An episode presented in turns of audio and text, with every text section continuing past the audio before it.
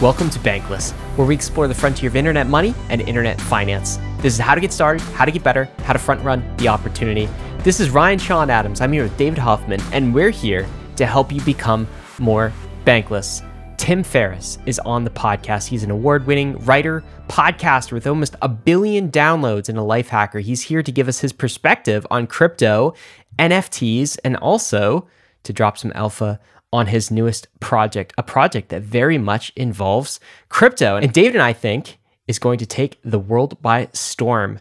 A few things to look for in this episode. Number one, is Tim all in on crypto now? We ask him that question. What does he think of crypto? Tim has a, an interesting perspective as both an insider in the space and an outsider, a little bit of both. Number two, Tim's been head down full time on a secret NFT project for the last year or so, and it's got a bizarre name. What's this project about? When is it going to launch? Why has he spent the last year of his life on this project? We're going to talk about that in the project itself, which has a really cool approach I don't think we've seen in crypto so far. And number three, Tim actually had money in FTX. So we ask him about that and ask if he's got any advice or perspective for us, for those of us who are down bad in this market. So make sure you stay tuned to the end of the podcast for that. Some excellent tips, some excellent coping mechanisms, both emotionally and I think from a financial perspective too. So, David, without revealing too much about the NFT project that we're going to talk about, we'll leave that for Tim on the show.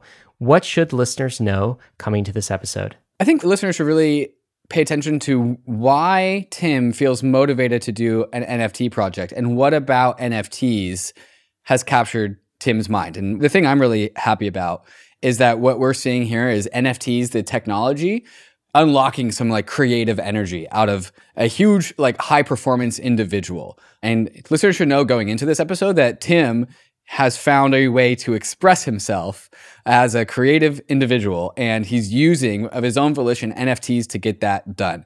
And this is not your typical NFT drop. This is not Tim coming in and doing an NFT PFP thing. He has created a whole entire universe and he's using NFTs as a technology to get that done.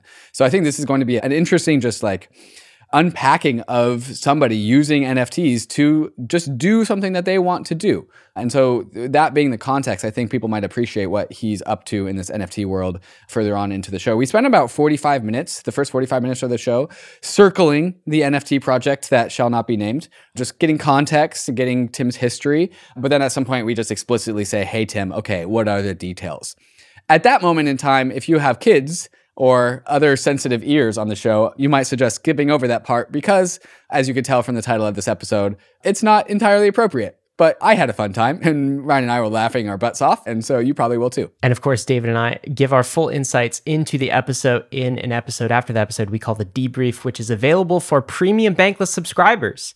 If you are a premium Bankless subscriber, you can access that on the premium RSS feed. If you're not, click a link in the show notes become one and get access to that RSS feeds, all sorts of goodies for you in the debrief. I'm sure we're going to be saying some bad words on the debrief this time as well. All right, guys, we're going to get right to the episode with Tim Ferriss. But before we do, we want to thank the sponsors that made this episode possible. TrueFi is DeFi's largest credit protocol, connecting global lenders with institutional grade lending opportunities. TrueFi has completed over $1.7 billion in originations and paid out nearly $35 million to lenders, proving that DeFi is ready to take its next big leap into the $8 trillion credit market. TrueFi gives lenders like you access to sustainable, high yield opportunities backed by real world investments, usually reserved for high net worth individuals. At the same time, fund managers use TrueFi's financial infrastructure to bring their portfolios on chain, benefiting from the global liquidity, cost savings, and transparency of DeFi. TrueFi is a decentralized financial utility. The protocol is owned and governed by the TrueFi DAO, and TrueFi is here to bring DeFi into the golden age, bridging the power and access of crypto with institutional grade lending opportunities and portfolio tooling. Explore the diverse financial opportunities available on TrueFi or launch your own portfolio at truefi.io.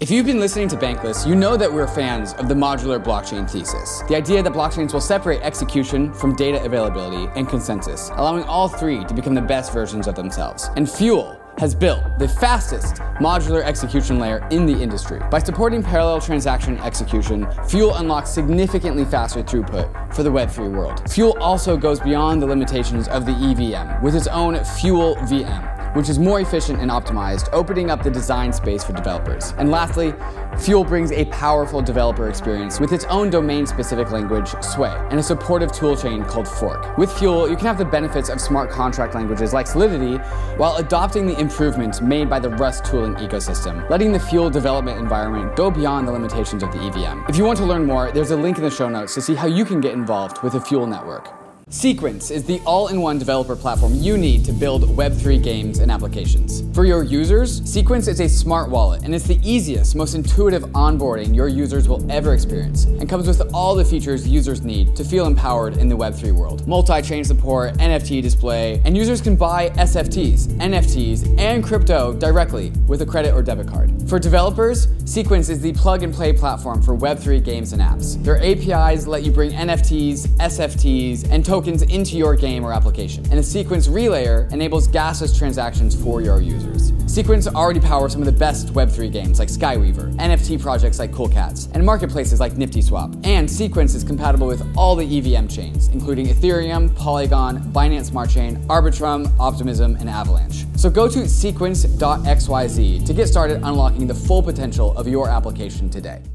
Bankless Nation, I could not be more excited about this conversation we're about to have with Tim Ferriss. Tim is a five time New York Times bestselling author, award winning podcaster with over 900 million downloads. That's creeping up to a billion. Bankless has some work to do to catch up, David. and he's also a prolific angel investor. He's on the cusp of talking about a secret NFT project. Doing a drop here.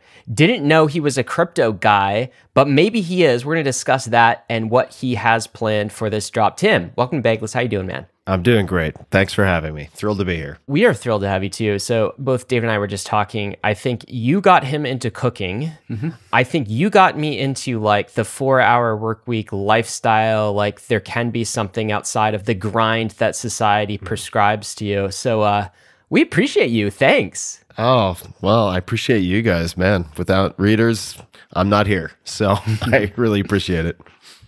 So I want to start with this question. Maybe it's on people's mind as they're going to this episode on Bankless with Tim Ferriss. Wait, is Tim a crypto guy now?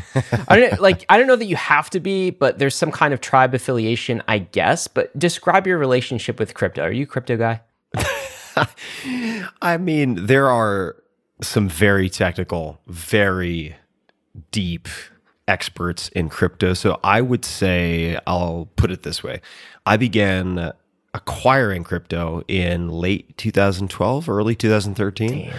So I have been, I suppose, on the playing field for a decent stretch of time and continued to be engaged pretty heavily all the way through the let's just call it 2017 excitement, 2015 to 17 excitement, and have stayed in.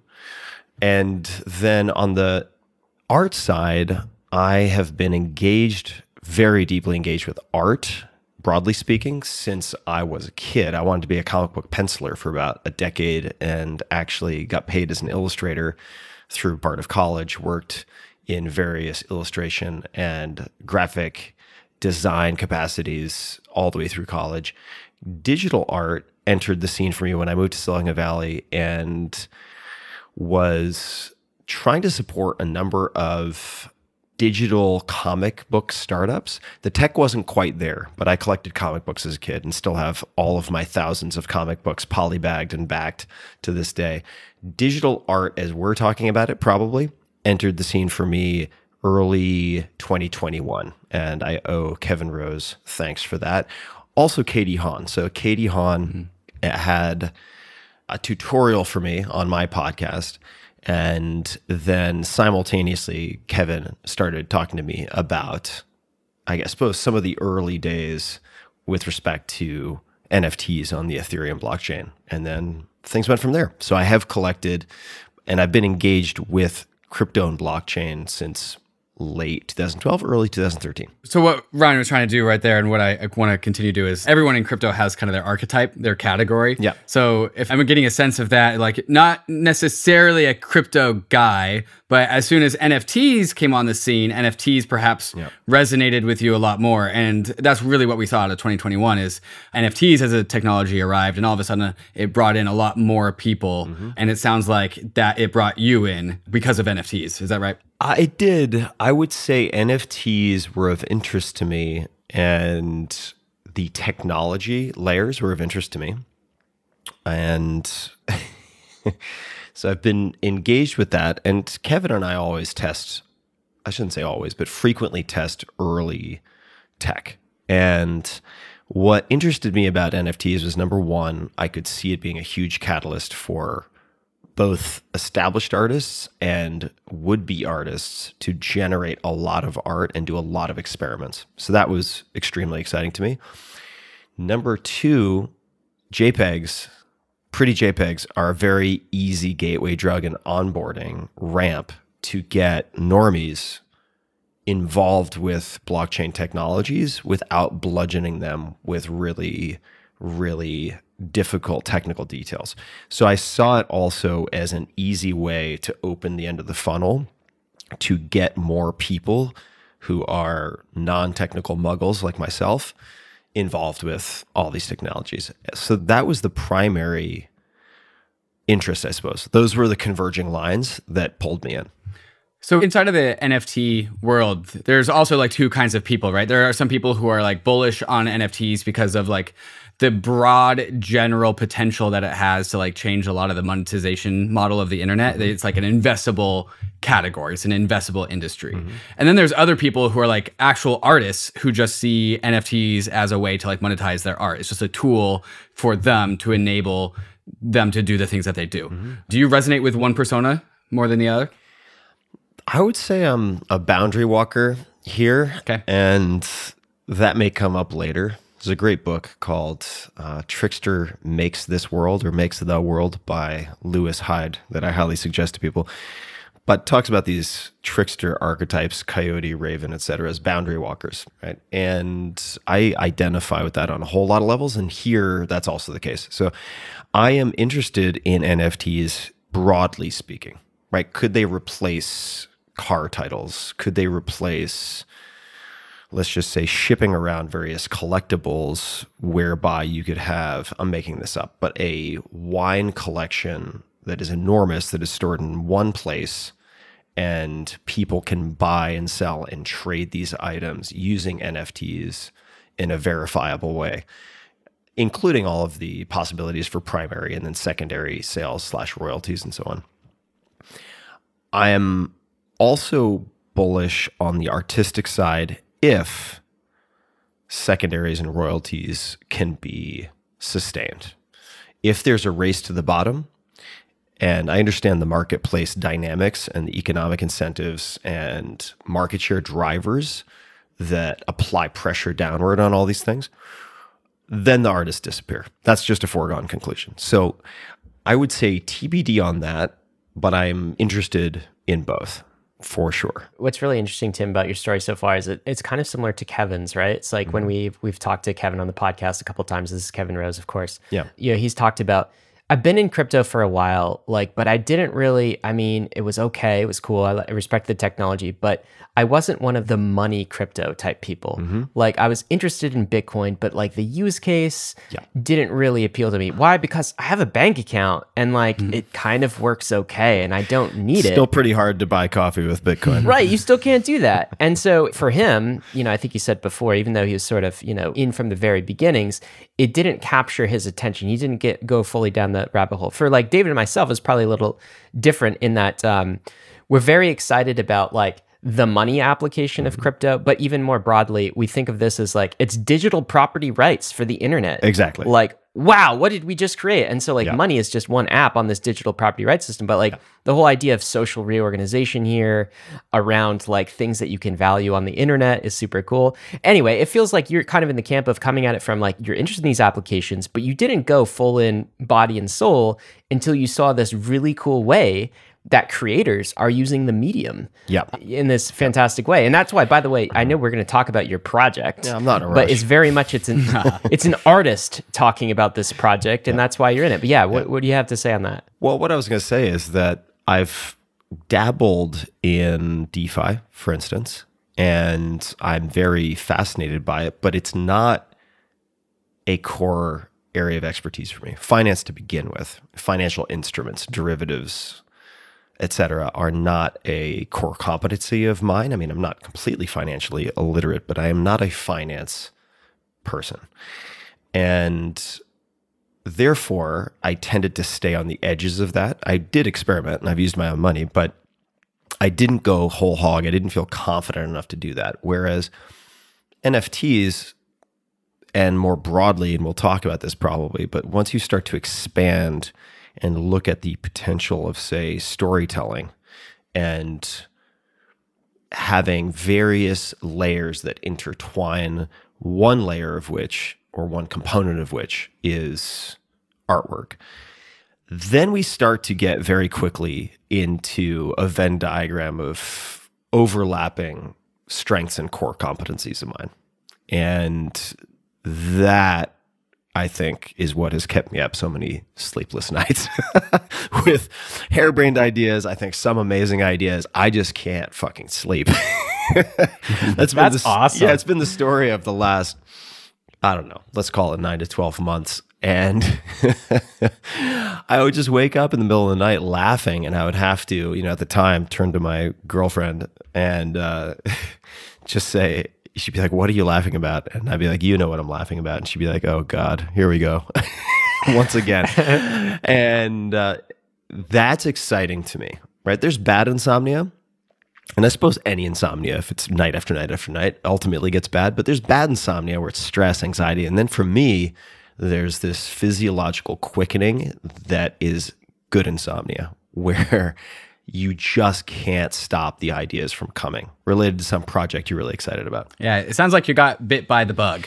Yeah, yeah, yeah. I, I think it's. I got bitten by the bug, and I also had a number of bugs from Christmas past, meaning these latent passions that I have had for a very, very long time that also woke up and bit me in the ass in a good way.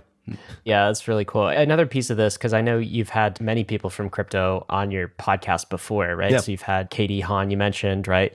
I think you did an episode with Chris Dixon and maybe Yeah. it was also, um, also people like Vitalik has been on. Vitalik. If, So you've definitely heard the crypto perspective Mm-hmm. for a long time, but this is the thing that got you in. I'm also kind of looking for like maybe you probably so one thing about bankless and I Mm-hmm. think about people who are crypto. So like David and I have been bitten by the bug for a while and like it was DeFi yeah. and Mhm. money Got and organ- reorganizing the internet. It's like, but that can lead to um, a silo, right? That can lead to like we have this bubble around us of like permabulls. Like even in the wake of what just happened, Tim, like FTX and all of that, we're like, this is good for crypto, you know, because like it promotes decentralization. But I'm curious, kind of your perspective as you're sort of this uh, this boundary walker, Mm-hmm. as you say. Can you get us in the head of like some of the things that give you trepidation? About entering here. Sure. Because I sense that when I was hearing like you and Kevin talk about it on the Proof podcast, I could get the sense that like there were some qualifiers from Tim. You're like, it's this type of NFT, but it's not this. And I don't want to make promises and guarantees. And like the speculative thing, it felt like to me, you weren't quite like, you didn't want to be associated with the scam element of crypto, which I totally understand. Or maybe I'm reading things into it. But tell me about your, your trepidations. Totally. I would say, with respect to the many caveats that I gave in the proof podcast with Kevin, it's not so much that I don't want to be associated with the scam elements. I'm not too worried about that. At least if for anyone who has followed me for any period of time, I'm not worried about that. But I don't want people to buy my pretty JPEGs as investments. and yeah, who knows what the future may hold, but ultimately, I want people to view engaging with this as entertainment. All right, would you take your two kids to Disney World? Does that cost a few hundred bucks? Great. Will you potentially get that much entertainment out of this or two trips to Disney World? Maybe. Or if you go to a Broadway show, how much does that cost with a few people, right? Or two nice dinners. Are you going to get, or three nice dinners? Like, do I think I can deliver that much entertainment for people that will not provide necessarily a financial return. I think that's a healthy way for me to approach this rather than what a lot of people do, which is pump, pump, pump to the moon. This is going to be amazing. Oh my God, take out a fourth mortgage, sell your car, forego your kid's college tuition. This is going to be a, a, a, thousand bagger. I don't want to in any way imply that I can predict the future. And certainly, I don't think a lot of people could have predicted this past week with, with FTX. Some people perhaps had a, a window into the possibilities, but very few people who we would assume are tracking the space incredibly closely could have predicted anything like this with any type of precise time frame, right? And I do think there are a bunch of ways that this could be good long term for a lot of ecosystems that we're all involved with. But the caveats I would say sort of lead into and the hesitations come in a few different forms. On a personal level, I will say that a lot of what was old is now once new again, in the sense that people are people, human nature is human nature, and money is money on some level. And therefore, we're going to see a lot of the same bad behavior that we saw in the non digital financial markets before there was regulation, or let's just say some degree of competent regulation. And there are many forms this bad behavior can take. Let's just say we're going back to before any type of centralized banking, where people were stuffing dollars under mattresses and putting gold bars under their floorboards.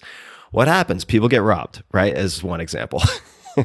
and therefore, there's a part of me, and this is probably going to upset a lot of people listening. So I'll ask for forgiveness in advance. But there's definitely part of me that operates along the lines of thinking, you know, would I rather have Amazon see all of my purchase histories or would I rather the entire internet see all of my purchase histories? right. there's yes. there's definitely part of me that's more comfortable with Amazon with lots of regulation, lots of internal rules, lots of policy, lots of I know, internal yet centralized technology having a window into that. And I do know people who have had wrench attacks attempted on them. And uh, for those who don't know, it's really cheap hack. It's a $5 wrench or a crowbar. And using the threat of physical violence or real physical violence or the threat of physical violence against someone you care about to extract, in this case, say crypto or assets that are denominated in crypto. So I am wary on some level of being my own bank. Now, it doesn't mean I will never do it, but I do think there are some risks that for a lot of people are very abstract and low likelihood. For a lot of people, the likelihood of them getting scammed or having their wallet drained is maybe the same likelihood of having a shark attack, right? Getting their leg bitten off by a great white. For me, or for anyone who's public facing, I think the risk is actually pretty high. And therefore, I'm very, very careful about it. And I do think there will be decentralized options that are very attractive for some people, and there will be more centralized or maybe sort of medium sized centralized options that are more appealing for others. So, some of my hesitations are from a security standpoint. I mean, when concerns like this go from abstract for a lot of people to real, right? I've had death threats. I've had people come to conferences with guns threatening to kill me. I've had bomb threats. I've had stalkers. I've had to escalate things to the FBI. Once those types of things happen to you and your house is full of guns and so on, you just think about security risks a little differently. So those are some of my hesitations. Uh, beyond that, I would say it's primarily like, look, and this doesn't relate to my project necessarily, but Web3 and DeFi and all of these things, crypto in general, from a personal level, I think about security a lot right? Multi sig, everything you can imagine. And then on the project side, I do not want people with poor impulse control or who have somehow become intoxicated with the space to view this as an investment. I just think that's a terrible, terrible, terrible idea. Doesn't mean it couldn't go up. It might, but there's also a chance the thing goes to zero. I mean, just you can't tell in these markets and with so many, not only micro factors, involved, but macro factors that even, I mean, I know a lot of top investors globally, including some of the top macro guys in the world, it is hard for them to place bets right now. Very challenging. So, TED Talk complete. Thanks for listening. No, no, that, like that makes sense, Jim. And I kind of get you on the money use case, right? So Yeah. I think you know two things you emphasize that crypto hasn't yet solved. One is like on-chain privacy. That's just not trackable and traceable. Yeah. And it really hasn't solved that. So if that's a use case that's important to you, like crypto really hasn't solved that in the money realm. And and then the other is like good kind of like smart contract wallet multi-sig so that you are more immune from wrench attack Yeah. where you have some sort of social recovery that's maybe like a piece of your key is with a lawyer and like you know five other people so that it's just like it, you can't be wrench attacked something like this but Yeah. we're not there yet either Yeah. i mean i think that's coming but well you know the other piece i guess i wanted to talk about though is i really respect and get from a creator's perspective that you are playing the long game and always have Yeah. and so what I see in you and what I hear in you is you want to over deliver for your community. Mm-hmm. Anything that Tim Ferriss creates, you want to deliver more value than it costs uh, people, right? Yep. And so that's why you don't want people to lose money. Yep. You don't want to over promise things. In fact, what I hear from you often about this project that we're about to talk about in a little bit is a downplay of just like this thing could go to zero. Like, Yeah. don't buy it. Don't be an. But let me ask you this question because this is key. At some level, Tim, isn't it out of your hands? like once this thing goes to market, that is the thing with DeFi. That's the feature and the good and the bad, which is like Tim Ferriss can say all day, you know, Tim Ferriss is tweeting, this NFT is overvalued. Don't buy it. This is absolutely ludicrous. These prices, don't believe me. And then somebody goes and is like, oh, Tim's downplaying it. That makes me so bullish right now. And they like Yeah. bid up the price higher. Like, how do you control for that? Tim said the word yeah. buy. I'm Yes, bullish. Don't buy this. What I heard was buy. Yes. It is out of my control. Absolutely. It's 100% out of my control. Uh, really, all I want to be able to do, what I really, really hope I don't get, and there probably will be some of these where people are like, I just took out this loan or used my last few dollars to buy this JPEG. And I really hope A, B, and C, right? And if it doesn't go well, and I know this is like the anti sales pitch, but look, I'm trying to create something awesome, to be very clear, right? I think I've already created something that is actually pretty amazing. I'm very happy with it and proud of it. But if it doesn't go well and then someone's like, oh my God, my life is in shambles, I want to be able to point back to at least me very publicly saying, do not buy this unless you have a hundred x the cost of this in your savings, a thousand x the cost of this in your savings, right? Do not buy it at all, period. And do not view it as an investment, period, full stop. I want to be able to point back to me publicly saying that so that I at least feel like I've done what I can control. And that's just the messaging in the beginning.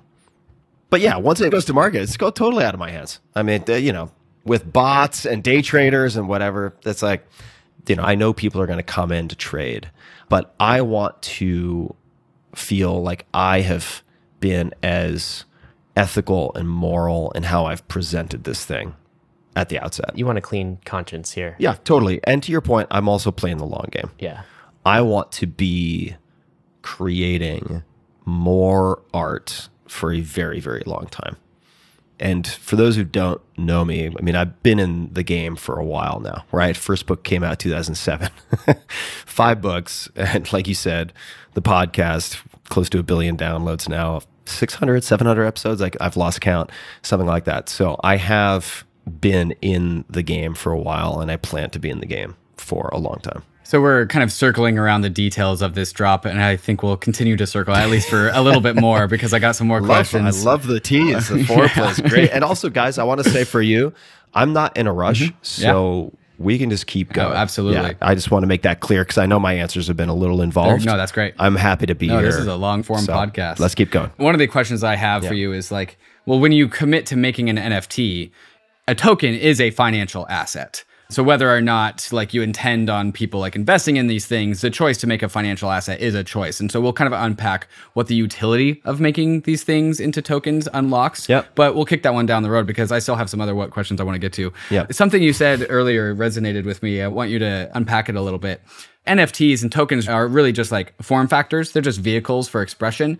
And when I see Tim Ferriss. I see a guy who like really wants to express himself. Like if you look at your body of work, it's a bunch of different books across a variety of spectrums, like optimizations, biomechanics, bioengineering, like workplace, how to work a full job inside of four hours. And that's aside from all the podcasts, cooking, yeah, right? cooking. So like Tim is a super creative guy, and that's aside from all like the artistic side, right? The drawing, the graphic design. Mm. And so I've always thought of like NFTs as like these new form factors to help artistic expression, cultural output. Yeah. And I'm wondering if that's also what you see and how you see NFTs and the intersection of just like cultural expression. Is that what NFTs are doing for you? And is that what you're trying to do with this project? Yeah, and I'm almost curious like what your NFT portfolio looks like a little bit. Like not portfolio, I'm using the wrong word, right? That's a stupid finance word. What does your collection look like? Yeah.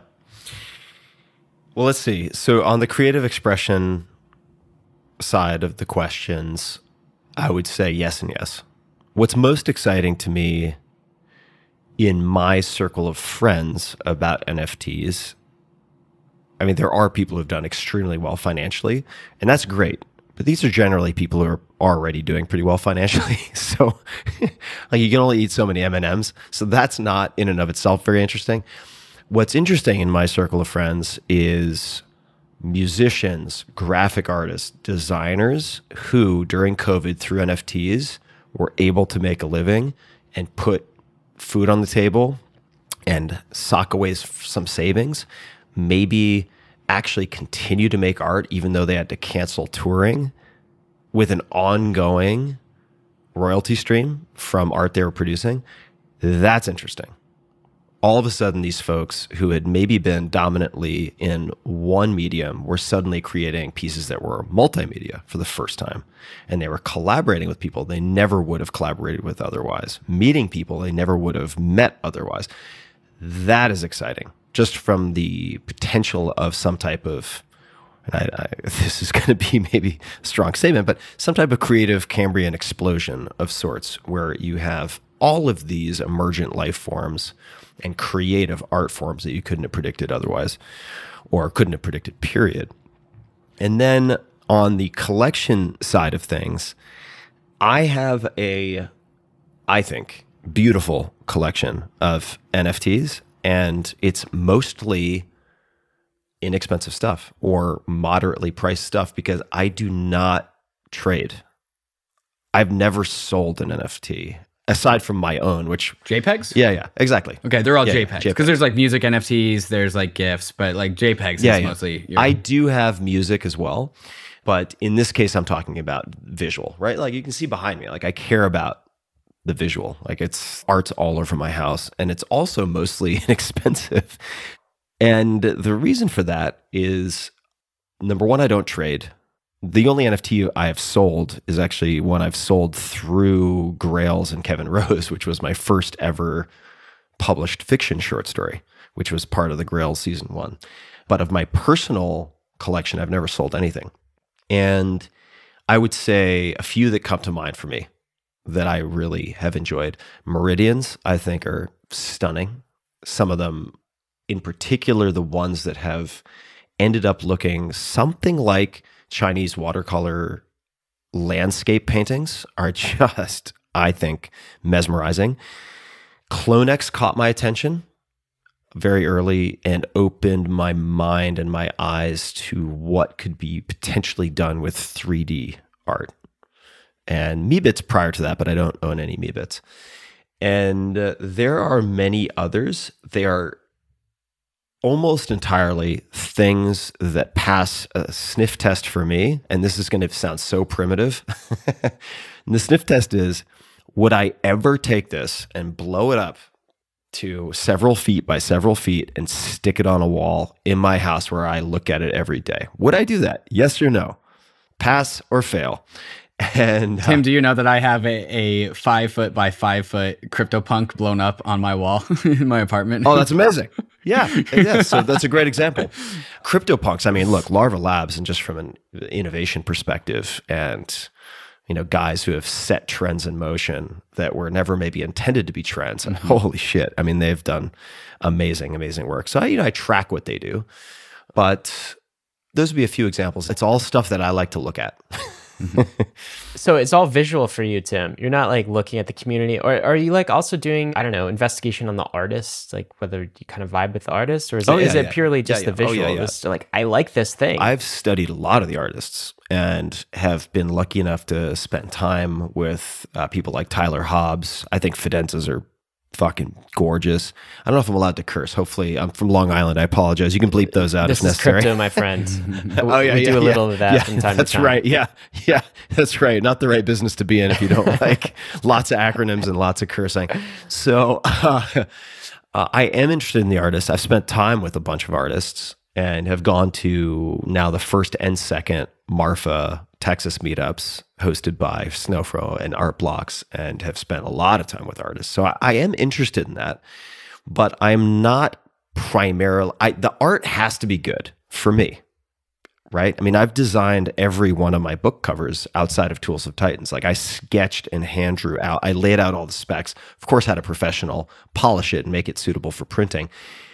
I'm so, maybe people won't get the reference here, but monkish, meaning I'm so OCD with my visual acuity. If I go to somebody's house to have dinner and a, a painting or a or a photo on the wall is slightly crooked, like I'll get up and I'll correct it. I'm very sen- I'm very sensitive. You're that guy. I'm that fucking guy. I'm very sensitive. so if somebody just takes, you know, a bunch of otter shit and smears it on a wall and sticks like an LED spinner next to it, and then they have a four page explanation for why this is art and why people should care about it, I'm not interested. Does that make sense? Like the visual component has to have something redeeming about it. And that's just my programming. I can't evade that. so, yes, it matters, but I'm also studying the artists. I'm also studying older artists. Like, actually, that red book, if you can see it right up there, that's a book on Rodin, the famous sculptor who made The Thinker, among other things. And I study a lot of older artists. I have for a long time. I study comic book artists. I mean, I just interviewed Todd McFarlane on my podcast. We did two episodes that when we're recording this, they haven't yet come out. But Childhood Hero, amazing comic book artist, reinvented the amazing Spider Man, created Spawn. I mean, the guy's a legend. So I do study all of that, including a lot of Japanese influences too. I've spent a lot of time in Japan. I lived in Japan. I collected Japanese comic books, read and write Japanese, right? So I'm paying attention to all of that. The communities are interesting to me. So I have studied, for instance, Yuga and Bored Ape Yacht Club. I don't own any apes. Sadly, missed that boat. But I find what they're trying to do interesting.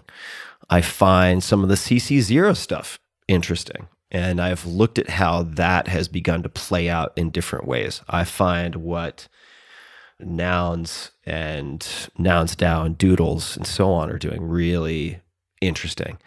But I suppose where I lean is a little closer to the Disney Yuga side of things and further away from the CC0 from a creative standpoint. You're talking about like IP, like licensing, how you view that lens on it. Uh, I'm not necessarily talking, I mean, I am talking about IP. Yes, that's a piece of it, but I'm talking more about creative, the core of the, like, who decides the core and the kernel of the creative genesis. And I do think that very often, I'm not going to get the attribution on this. I don't know who originally said this, but a camel is a horse designed by committee. And you got to be careful with crowdsourcing your creative decisions. You can have feedback and input and pay attention to that, which is something I've done forever, right? A lot of blog posts ultimately led to books from Geek to Freak, which was my first blog post to go super viral. Forgot about that. My thousand plus blog posts that I've put up since 2005 or six. yeah, did those too. But Geek to Freak, that post was the initial market testing and genesis of the four hour body, which came out in 2010 and became a number one New York Times bestseller. So I pay attention to what people react to and respond to and the feedback, but I think allowing the crowd to dictate your creative decisions is generally a terrible approach. Yeah. So I think of a lot of designers are like this. One figure, the archetype stands to mind is like it's a Steve Jobsian way to kind of design, where totally. there is a decision maker. Yeah. And like if you had tried to design the original iPhone without a Steve Jobs visionary Yeah. who's the final decider, it would have just never done anything. Yeah, yeah, totally. And I'm not. I don't want to compare myself to Steve Jobs. That's. Uh, I think that would be the pride coming before the fall. But, uh, but Don't buy Tim's NFTs. Don't buy them. don't buy my NFTs. But I will say that I do think, for me and for a lot of projects, not all, not all, not all, but especially if you're trying to do what I'm doing, which is, and, and we'll get to this, I'm sure, but you know, what I'm calling an ELF project, an ELF, emergent long fiction project. There has to be someone in the driver's seat. Right. There has to be, or it just becomes spaghetti. Mm-hmm. and it's just like a narrative made of spaghetti and it turns into a complete shit show, is my opinion. Yeah. So I think we're starting to get further into the details of this NFT project. So maybe we'll unpack that angle of it just one last time before we actually go oh, into Oh, yeah. the details. Yeah, yeah. Yeah, I'm not in any rush. What is your role in this project? Are you like the creative director? Are you like the mastermind, the orchestrator? Like, how would you describe your role in this project? And how many other people are also working on this with you? Are like, how big is this team? Yeah, team is team is tiny, but just for reference, right? Because let's say a lot of top podcasts out there have teams of 30, 40 people now. And I have Are you serious? Yes. Yeah, they have huge, huge teams, and they they also build out. And most podcasts now, if they want to compete, I have not done this because I refuse, but are becoming television shows. So I know of podcasters who are spending, and these are I don't think even top 100 podcasters on Apple rankings who are spending five to ten million dollars on build out of studios, and they are hiring 10, 20 people at a time to build out. That's not always the case, but I just bring that up to say I have one full time employee who works on my podcast. Wow. It's me and this one time employee. And then we have all contractors. For those people who wonder, does Tim walk the walk of things in the four hour work week with respect to architecture and lean operations and capital allocation with distributed talent? Yes, I do. I have one full time employee working on the podcast. I have another part time, and then I have lots of contractors who are excellent at what they do. So, to come back to your question on this, I have one person who is a full time employee who is allocating a lot of time to this right now and probably will continue to do so. I am spending right now the majority of my time on this and have been for a while. And then I have contractors. And that's it. I'm not building out a startup operations team with a roadmap and a Discord and a community manager. I am not doing that. I refuse. I think it's foolish in most cases. I think it's putting the cart before the horse and uploading a lot of cost to mollify loud people on the internet who should not be dictating your business or creative decisions. That's my feeling. And it's unnecessary in most cases. So the team is lean. Who am I in this entire thing? I would say creator, right? So all of the conceptual framework around it, all of the writing so far is from me. The writing that has yet to come out, right? I mean, I've put together quite a bit for myself. the maps, I've drawn all the maps myself, and they're being put together by someone who's professional. But you know, like, this is literally, you know, my my sketchbook that is on my desk, aka kitchen table. and uh, so I'm the creator, I'm the writer, I am the benevolent dictator, and uh, very heavily involved with the artwork. Very, very, very heavily involved with the artwork. But I recognize my own limitations. And for the type of artwork that I've teased already, if people are paying attention, the level of detail is beyond belief. I have not seen anything like it in the space. I mean, I don't think I've seen anything like it, period. Maybe outside of some animated features. Not to say these are animated, but just the depth of detail on 3D figures that are going to be presented in the NFTs as two dimensions. I have not seen anything like it. So very involved with that. I mean, twice weekly art reviews, providing references and direction, indicating the types of weapons and armors that should and should not be included with different clans or greater houses. it's become very elaborate. it's very, very, very, very elaborate, which I'm excited about and I'm having a lot of fun with. So, since this is giving me so much energy, I'm going to turn around and pour that energy right back into it. So the word world building definitely comes to mind. I don't think very many yeah. NFT projects have ingredients that require a significant amount of writing. For example, that's like yeah. a, new element that I, I don't see many yeah. NFT projects have. It's a lot of uh, a lot of fucking so, work. Right. Yes. Yeah. There. Yeah. It's not just like oh, let me like have a bunch of attributes and slap them and see if the combinations work. It's uh, there's like a whole universe that it seems like you're creating. Yes. When or what inspired you? To do this. Because like tim you're a busy guy. There yeah. are a variety of choices of time well spent that you could choose but yet you seem to be this kind of seems like it's like living in your brain rent free and you're going to do this thing until it doesn't do that anymore. When did this idea come to you and why have you decided to spend so much time here? I'd say the original sparks and seeds were more than a year ago. I'd say maybe 14 months ago if i'm looking at the timing. Yeah 14 or 15 months ago.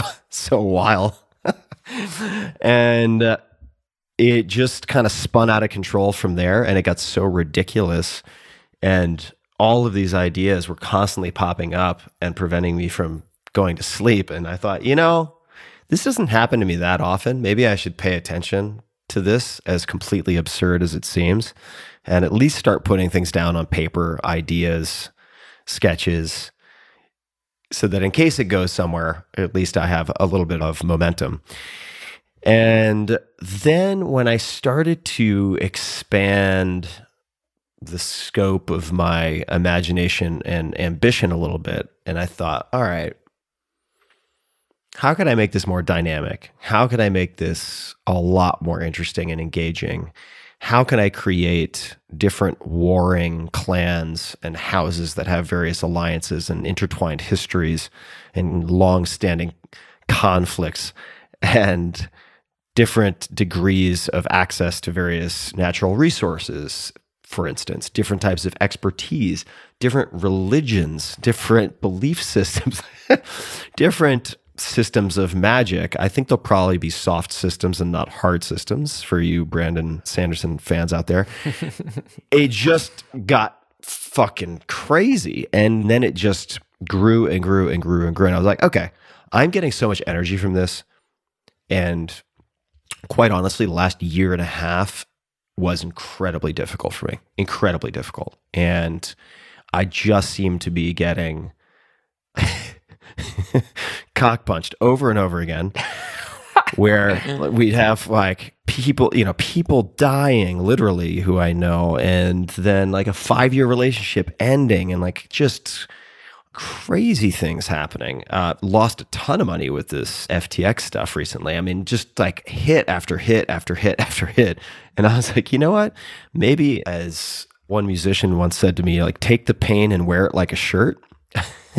Amanda Palmer it was. So somebody called her Amanda fucking Palmer over and over again. So she took it and she literally put Amanda fucking Palmer on the shirt and started asking people to call her that. And I was like, that's very clever. You're like taking the thing that hurts and turning it around into something that gives you energy. So this project, in a way, became that in part because I realized also it was a hand in glove fit with what I was thinking about anyway. and uh, so uh, yeah, that's the uh, long story long of how a lot of this came together. And then I would say for the last six months, especially, like this has been what I spend the majority of my time on. It's kind of, I mean, I have to laugh thinking about the whole thing, but I can't really help myself because it is what's giving me the most energy. And if I do the thing that gives me the most energy, that transfers to everything else. Yeah, I'm having a lot of fun. So until that changes, I'll keep going. so Tim, what piece of it especially is giving you energy? Right? It's like I think of different world builders, right? You think of kind of like a Tolkien, yeah. for example, classically. Yeah. And he he like I mean, mm-hmm. the guy created languages before he even wrote Yeah, five- kind of five or six. five or six Yeah. languages, right? That's like world building extraordinaire. And the which I've also studied just as a side okay, note. so this is crazy. So like, is it mm-hmm. Glossopoeia, I think it is called, the creation of languages. Yeah. so? What piece of this is most exciting for you? Is it because I know there's an art component, there's a world building component. Yeah. You called this ELF, and remind us again what that stands for. There's like this fiction component. Emergent long fiction project. Yeah. okay, so say that Because this isn't a PFP. This is not a PFP project. And uh, emergent implies that it's not here 100% all of the way. Like it's going to kind of emerge over time. And long form, of course, is like long term. And then there, it's fiction. So it's clearly fiction. But- long form means higher volume than most projects are willing to put into writing. Mm-hmm. okay. So it's more a volume thing than a duration thing. But the way I've been thinking about it, let me answer your first question first. What's most exciting about me? I am able to take something that I've loved my whole life, which is art, specifically creating art, not just looking at art, making art. And if people go back on my Instagram long enough, you can see some of that.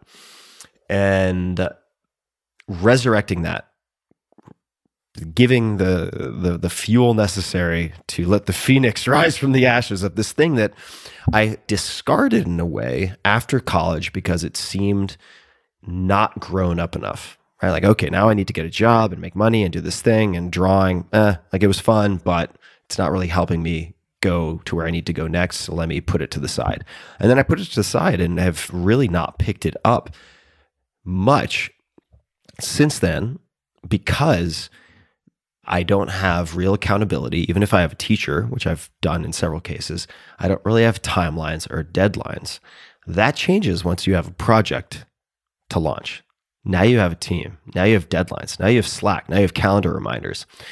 And that forces me to engage with art, which is great. So, those are some productive constraints that I've applied.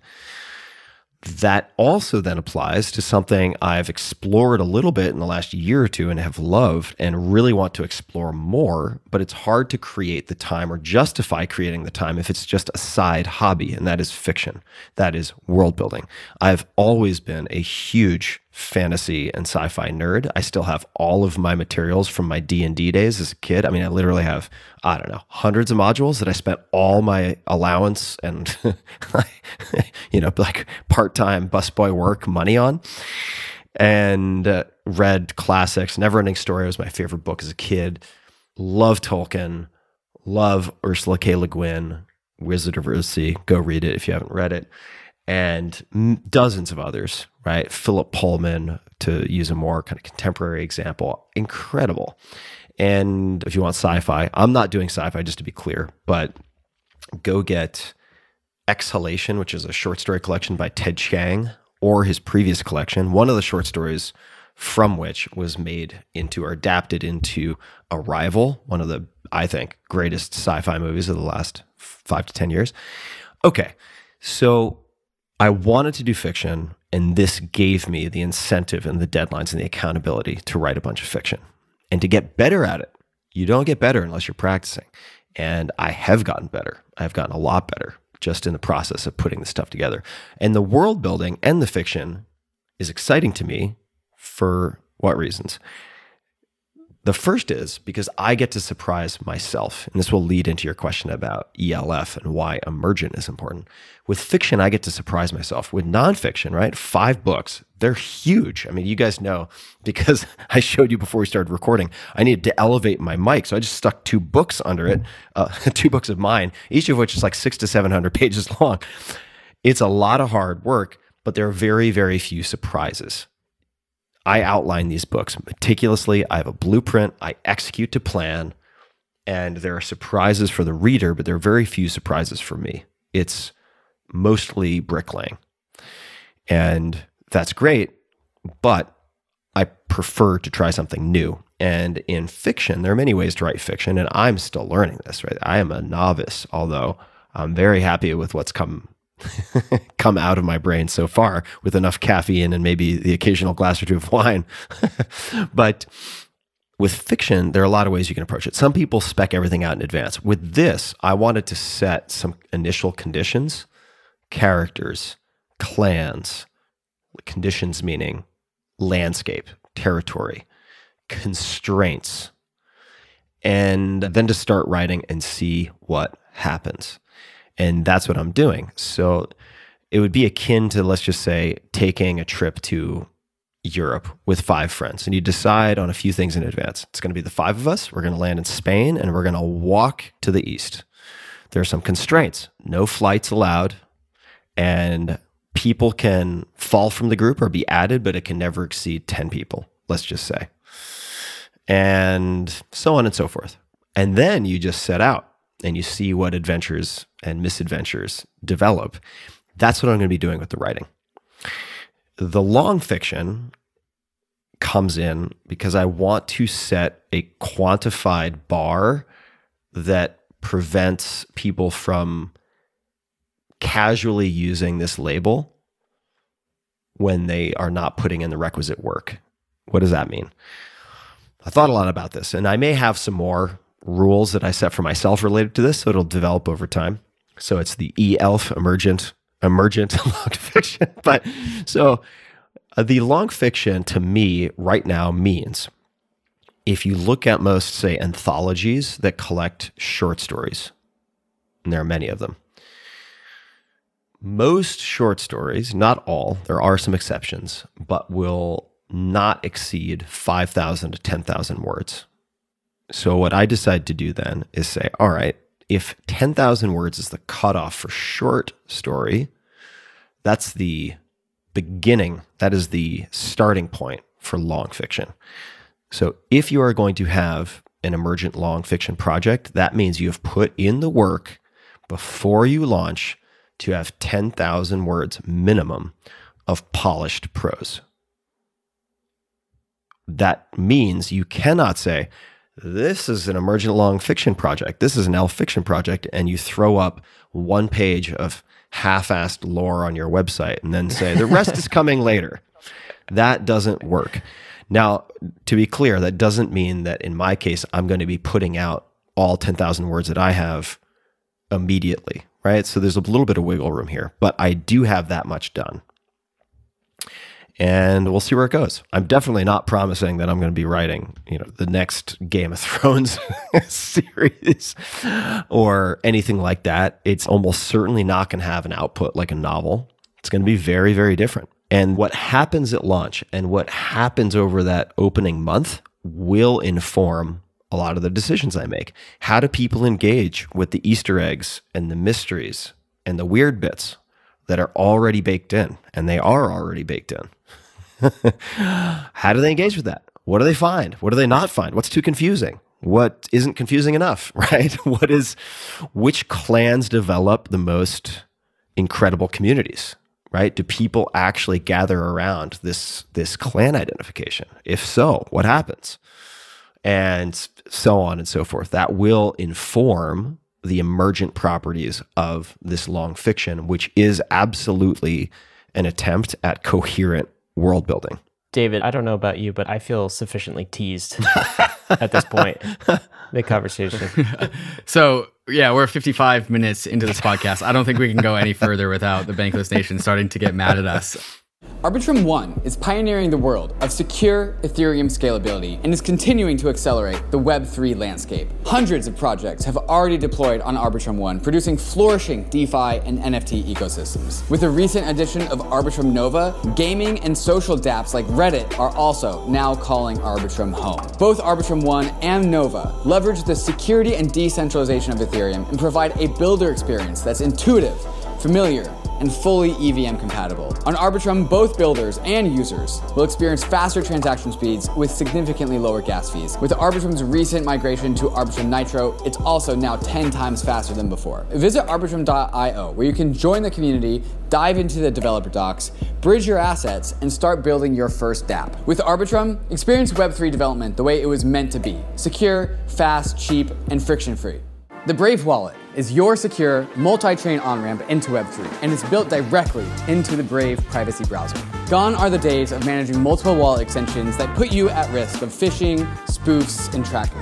With the Brave Wallet, you can securely manage your crypto assets across more than 100 different chains, including Ethereum, Layer 2s, Solana, and more, all without downloading risky extensions. The Brave wallet is easy to set up and removes the headache of jumping between wallets and extensions. It's lightweight but packed with great features like built-in token swaps, buying and holding NFTs with a gallery view, and support for hardware wallets. But also much more than that, because Brave is shipping new features every single month with a mission to make Web3 easier to navigate for its over 55 million users. Wallet extensions are a thing of the past. So get started with Brave's Web3 ready browser today and experience a decentralized web seamlessly without all the clutter. You can download the browser at brave.com slash bankless and click the wallet icon to get started.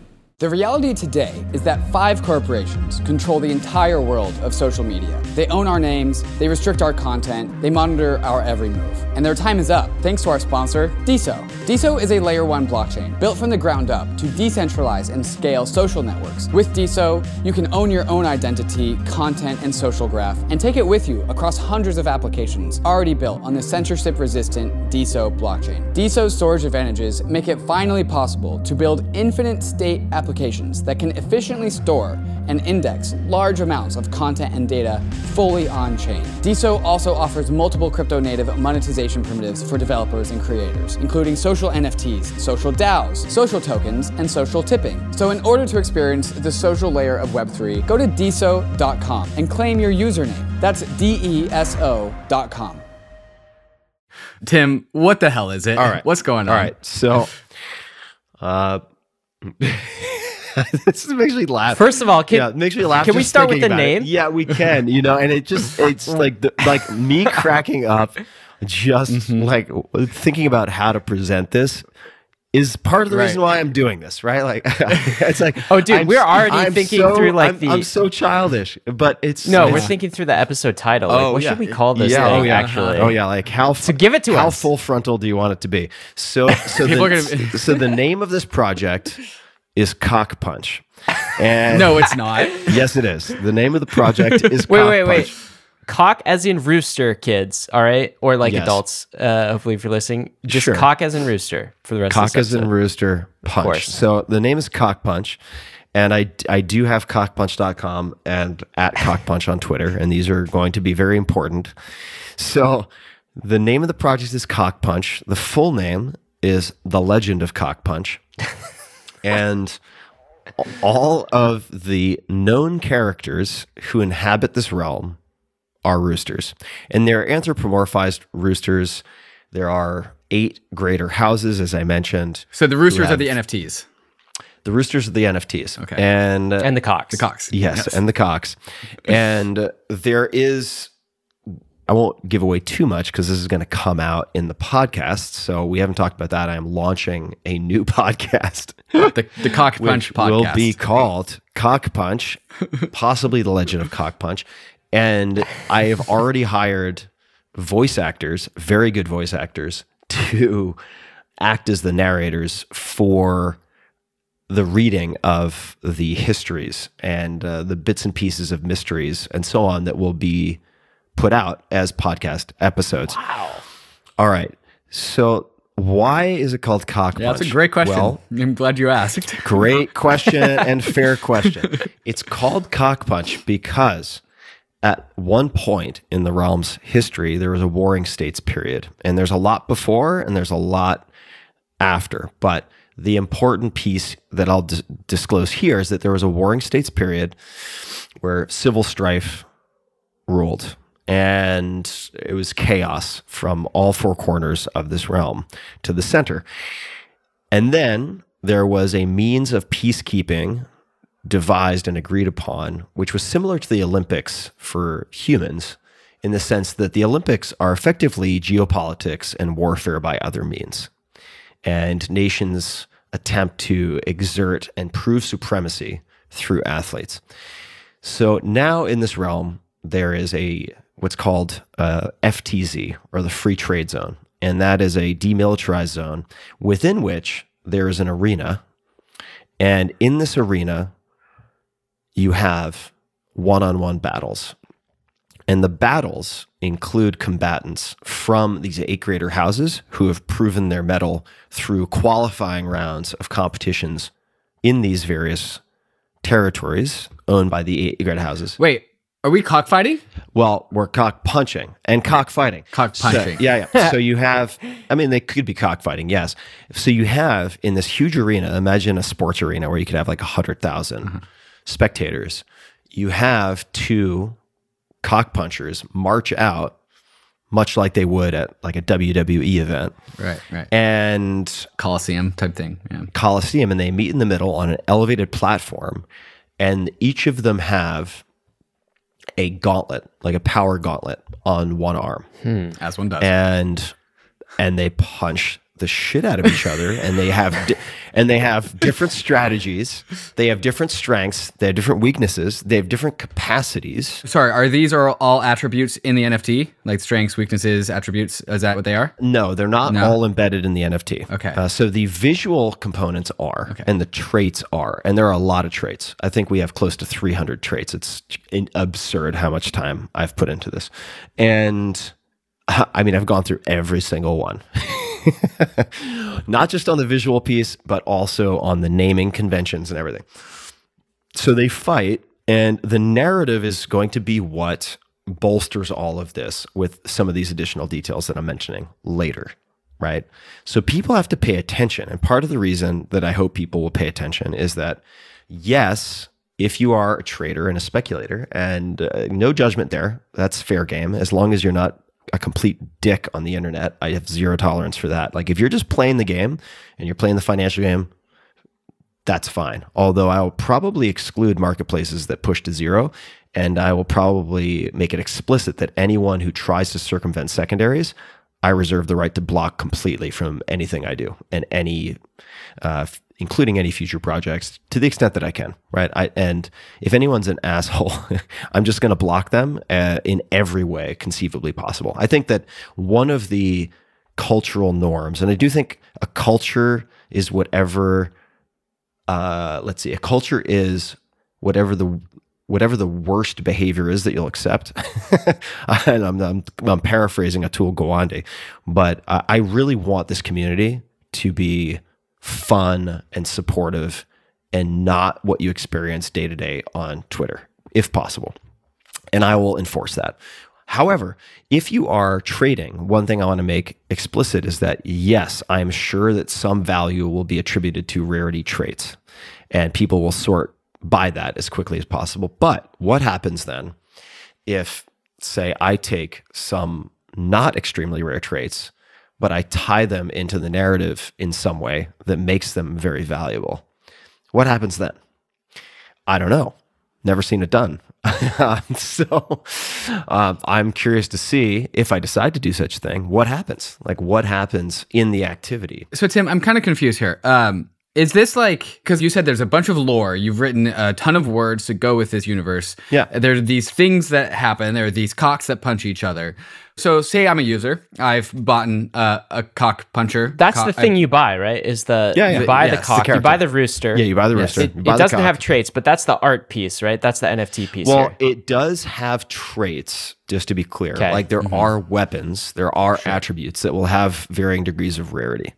But it would not have, it would not indicate in the NFT what, say, the defensive capacity is I see. of your particular character. That is going to be decided by yours truly in some fictional narrative way. Okay. So like, am I as an NFT cock holder?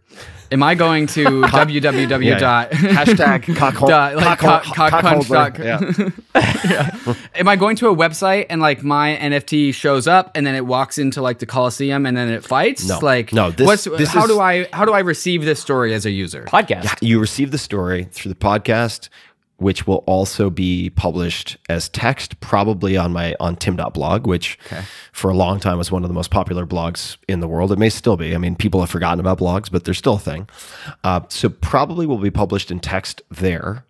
And which by the way will mean i'm not just preaching to the choir right? Like what i'm doing is going to be routinely exposed to the mainstream which i which gives just makes me laugh all the more uh, but the, to be very clear i'm not saying I've built a metaverse and you go to this place Right. and you authenticate and you log in and suddenly like you throw on your Oculus and you're suddenly in the head of your cock and you go out and you fight. No, no, no, no, no, no.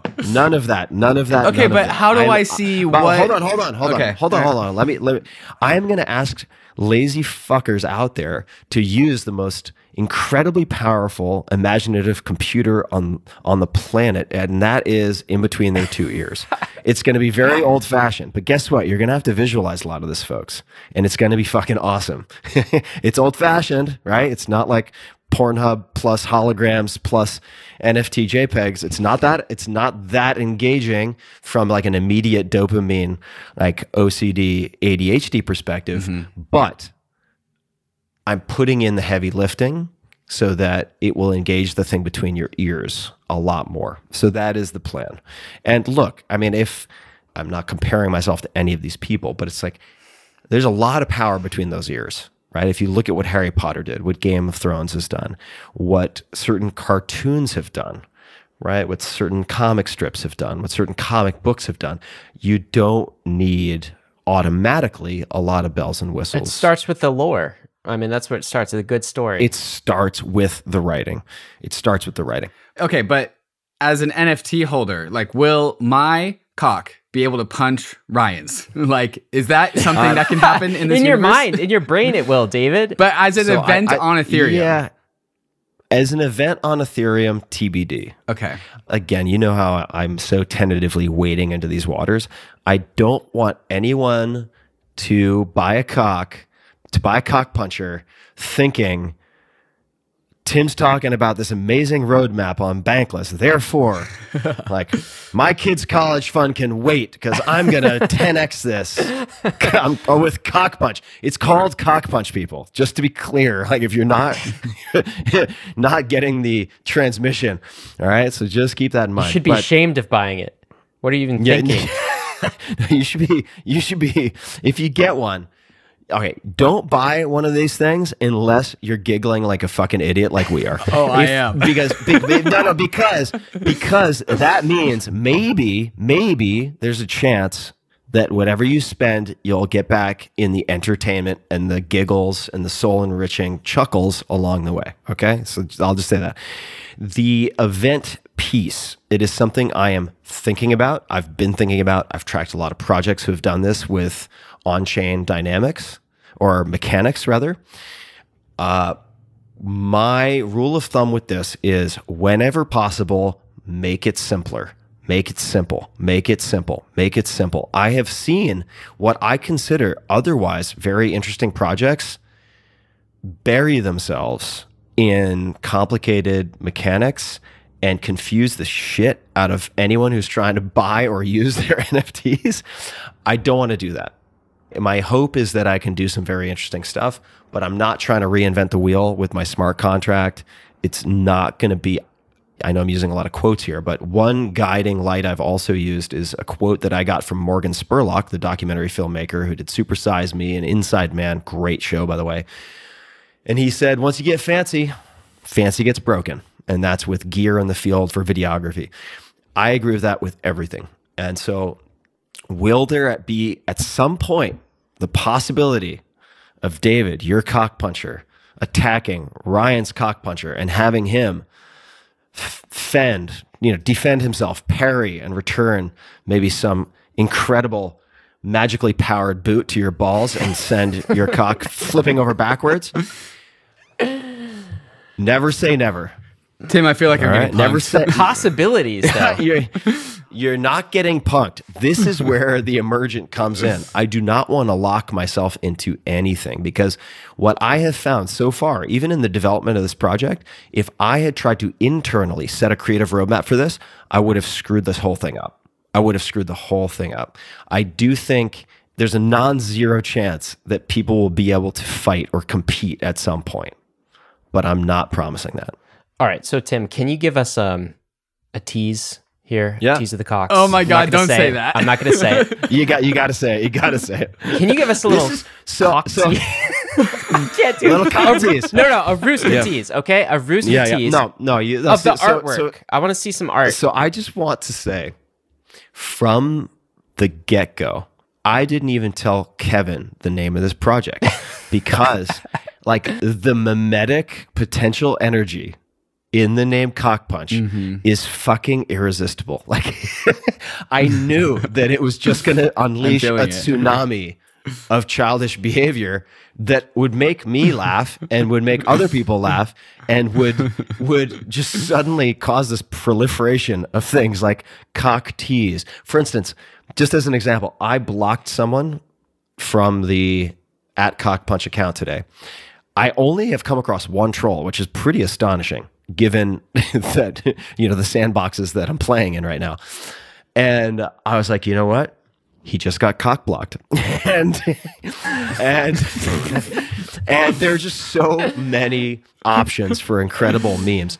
So yes, cock tease. What type? All right, yeah. So I don't know how I will best share some of this, but I can show it to you on my phone. If you have anything that we can show on screen too, like we can have Sure. editors. Yeah, I can send. some, I can. I can send. I can Send it to us after the fact. Yeah. because these are like I just want people. To, we're not talking about your average looking rooster here. No, we're not. Right. So- I can even tell. Like, I'm thinking of a cartoon rooster with a big Thanos like glove. gauntlet. Yep. So so let me Got show you. yeah. I'll show you. I, this will be hard to see, but I'll show you some things. We'll take the JPEG and put it on. Yeah, screen. yeah. So I'm going to show you a couple of teasers. Are we looking at pictures of Tim Yeah. Cock on his? Are these cockpits? No. Tim, Tim's showing us Rooster. dick So we got like we got these right, which are uh, various teasers.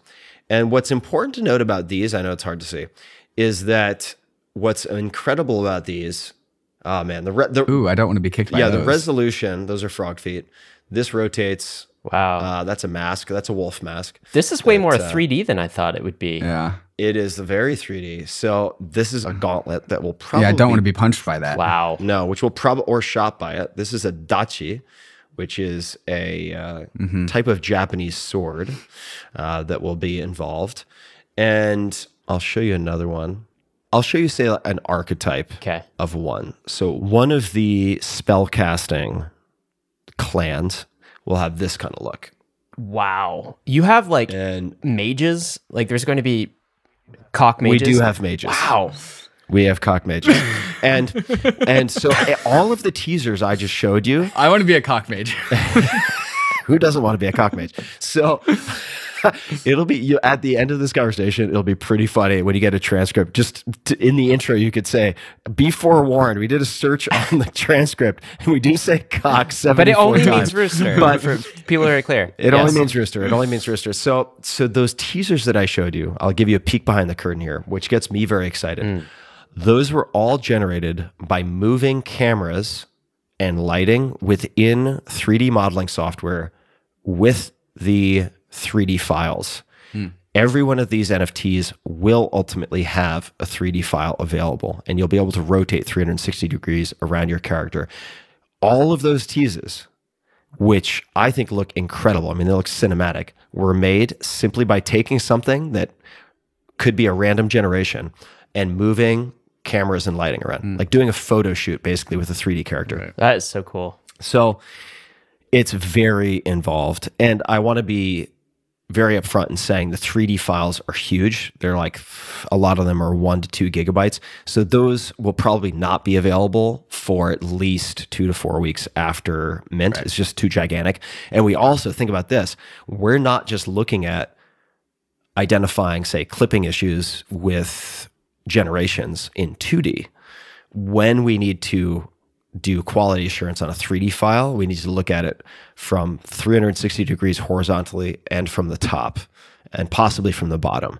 So it's really, really labor intensive. I love how like the first half of this podcast was like Tim Ferriss, like he's this multidisciplinary guy. He's got this idea. He's like doing this long form lore world building. He's putting so much effort into it.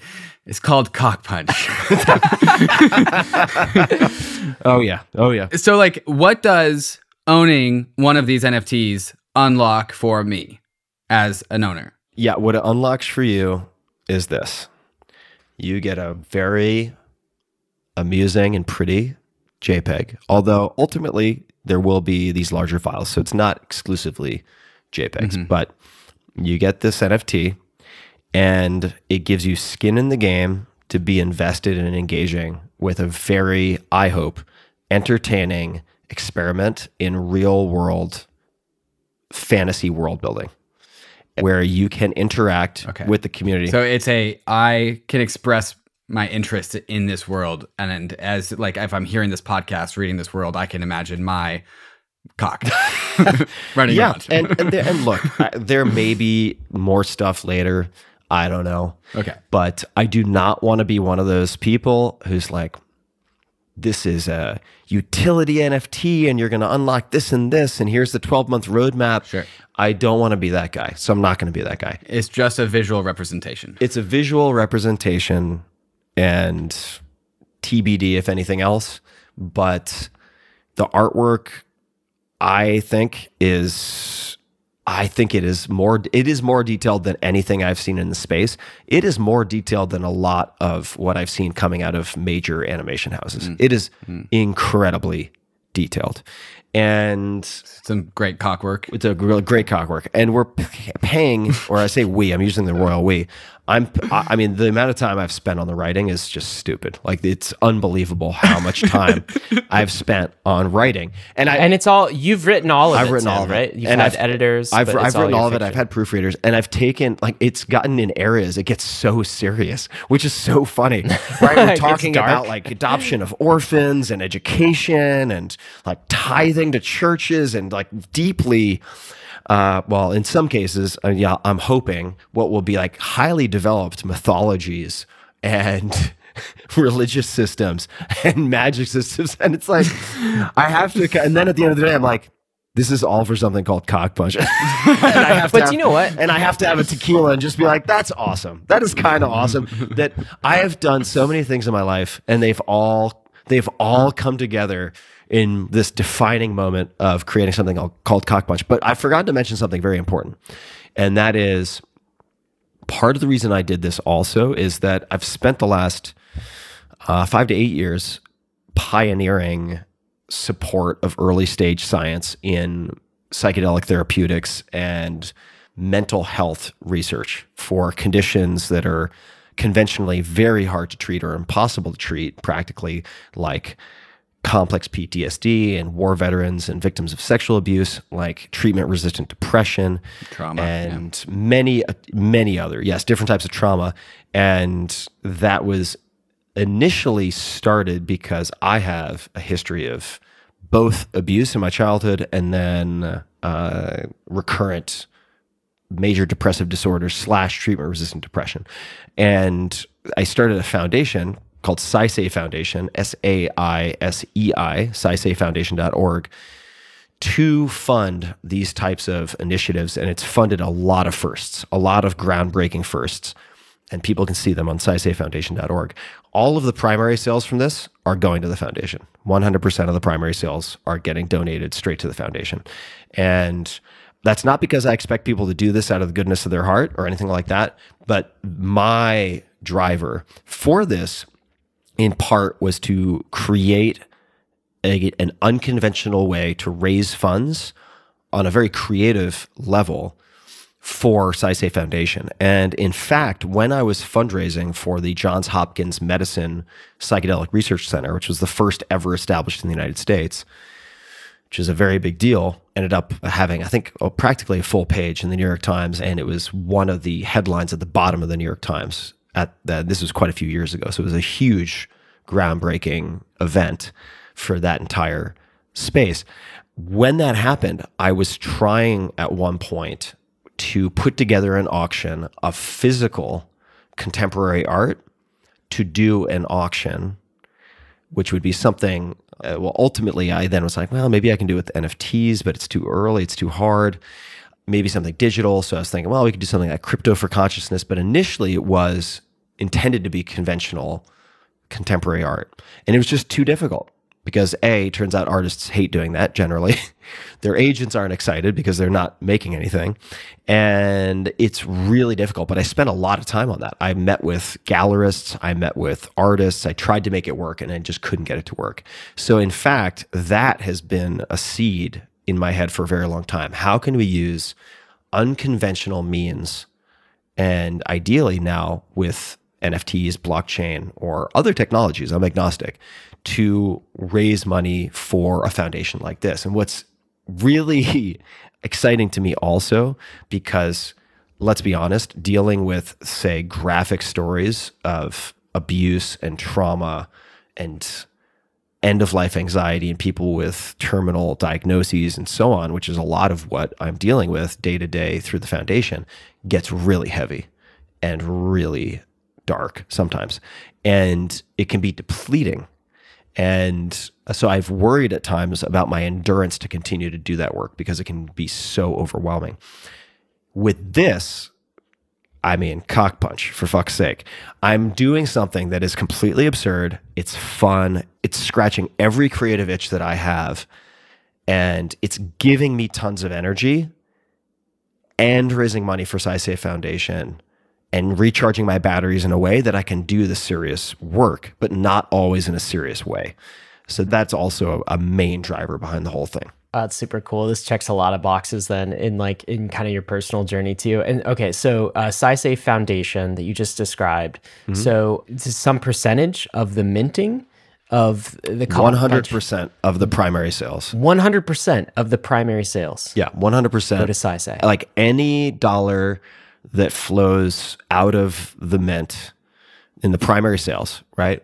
Secondary is is a separate thing. I'm going to figure that out because I'm I'm like you know it's like it's heavy six figures into cock punch, and I'd like to actually not be totally in the red if it's possible. Break so I'm even, gonna like I'd like to use uh, you know secondaries to to try to to cover a lot of that, but the primary sales which I'm hoping will be decent. We'll see in today's market conditions, but that is intended to go entirely 100% to Saisei Foundation. It's, it's not, well, it is a percentage. It just happens to be 100%. And for people who might be wondering, Saisei Foundation is not a foundation that just holds money and kind of lets it marinate and deploys the minimum necessary of 5% per year. Like it's generally deploying like 50% or more per year. And what that means is when this money flows in, it's not just going to sit there, it's going to get deployed very quickly. I mean, probably within 12 months, I'd say all of that will get deployed. So, Tim, I know at the time of recording, we are a short time away from the launch yes. of Cock Punch, right? Yes. I don't think you're ready to announce dates, at least if you do uh, announce dates between the time we record and the time we want to publish this. David and I might talk about it a little bit in the intro. Yeah. But are there any other details like coming soon sort of thing. I don't know if we're weeks to months away. And then like, are there any details around the kind of the numbers or the mint price at the yeah. early stage or anything you can share? Yeah, you know, I'll uh, and I'm sure that my advisor was, would advise against this. On the mint price side, I will say that this world gets so complex when you start to dig. And the game theory and the economics and the sort of auction mechanics and psychological components, everything, currency prices, for God's sake, right? I mean, when we're talking about different types of crypto and macro events, all of these things should inform how you make certain decisions, I think.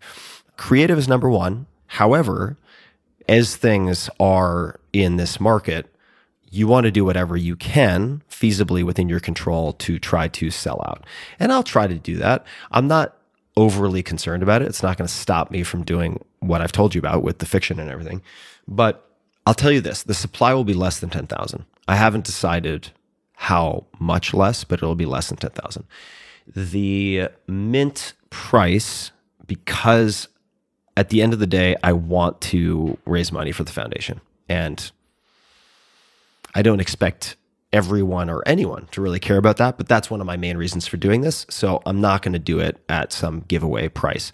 Uh, I also think that a lot of the decisions made by creators in this world are very fear based and they let the mob mm. make decisions for them. And I don't think that's actually a great way to create projects or live your life. And they do, by the way, bleed over. If you start doing that in one area, it's going to bleed over into the rest of your life. So just be aware of letting that in the door.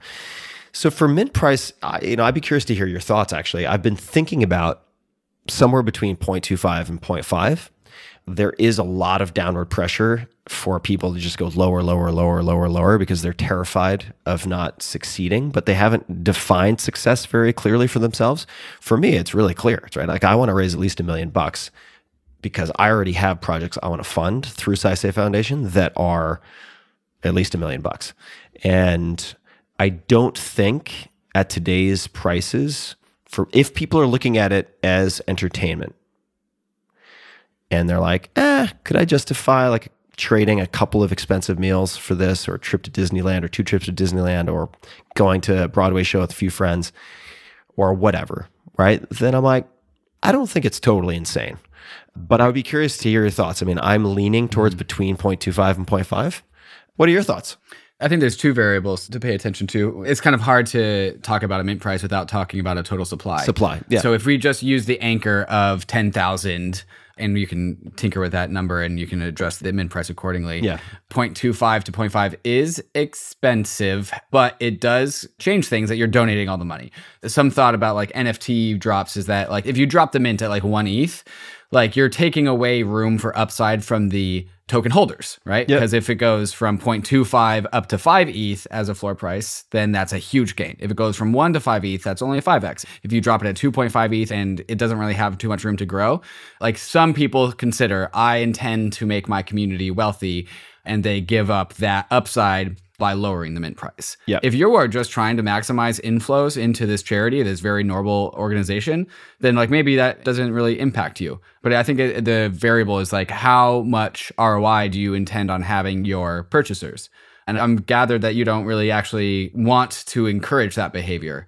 So it's something to consider. Yeah. Yeah, I would say, and then Ryan, I'd love to hear your two cents too. So uh, here's here's what I would say. My intention is not to crater things. Let's be clear, right? mm. yeah, like I would prefer that people not lose money.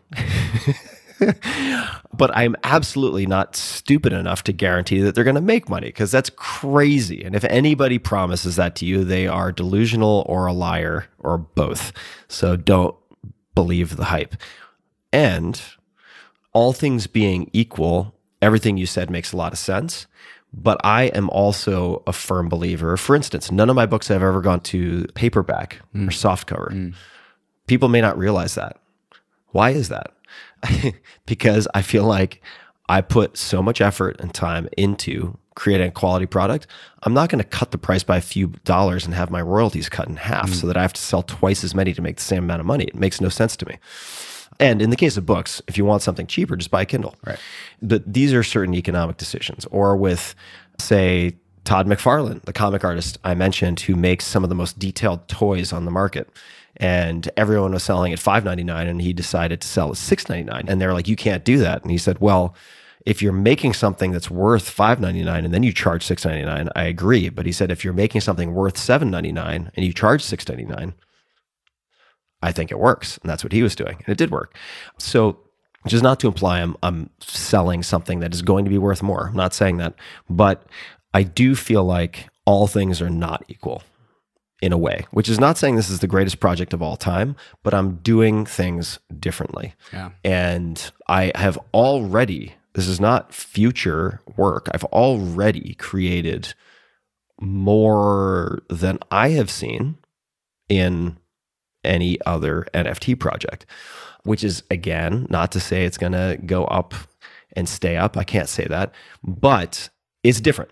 It's different. And it's called cock punch. This is the thing. so people are going to talk about it. The X factor is like how much like meme lord magic juju do we attribute to cock punch, the name in itself. But yeah. Anyway, Ryan, what are your thoughts? Well, I think that's magic, right? So what I think that like you can't fail to underestimate is the mimetic power of this thing. Honestly, we just spent like 30 minutes here just like kind of laughing about the names and all of the like part of me is like, Tim, what have you just done to the internet, man? Yep. I think that this could totally blow up. I think honestly 0.5 ETH would be on kind of the low side. And I definitely Yeah. like hmm. personally, I wouldn't go lower than that. And like here's the thing you know 0.5 eth is worth a lot less in dollar terms you know than it was a year ago and the other thing i sort of wonder is like worst case scenario if you have a high floor price what if it doesn't completely sell out Yeah. like from the get-go is that I mean, you're going to continue to release the story. Yeah, yeah. The story's going to get you know, released. continue to put the podcast out. Yeah, yeah, It's not like a one-time thing, right? It's So- not a one-time thing. Now, let me actually get your two cents here because I've had so many conversations and there's just no consensus, right? Because how could there be? All this stuff is so new. The one argument that I've paid attention to from one friend, and I just love to hear your thoughts, is he said, you know what? If you want to continue to do this beyond this collection and you want to continue developing this over time, you may want to have the price lower just so you have the buffer of feeling very confident that this thing is going to fly out the door, which I feel pretty confident already. I mean, I've done a number of pre-mint pages by this point, and the demand is the demand is solid.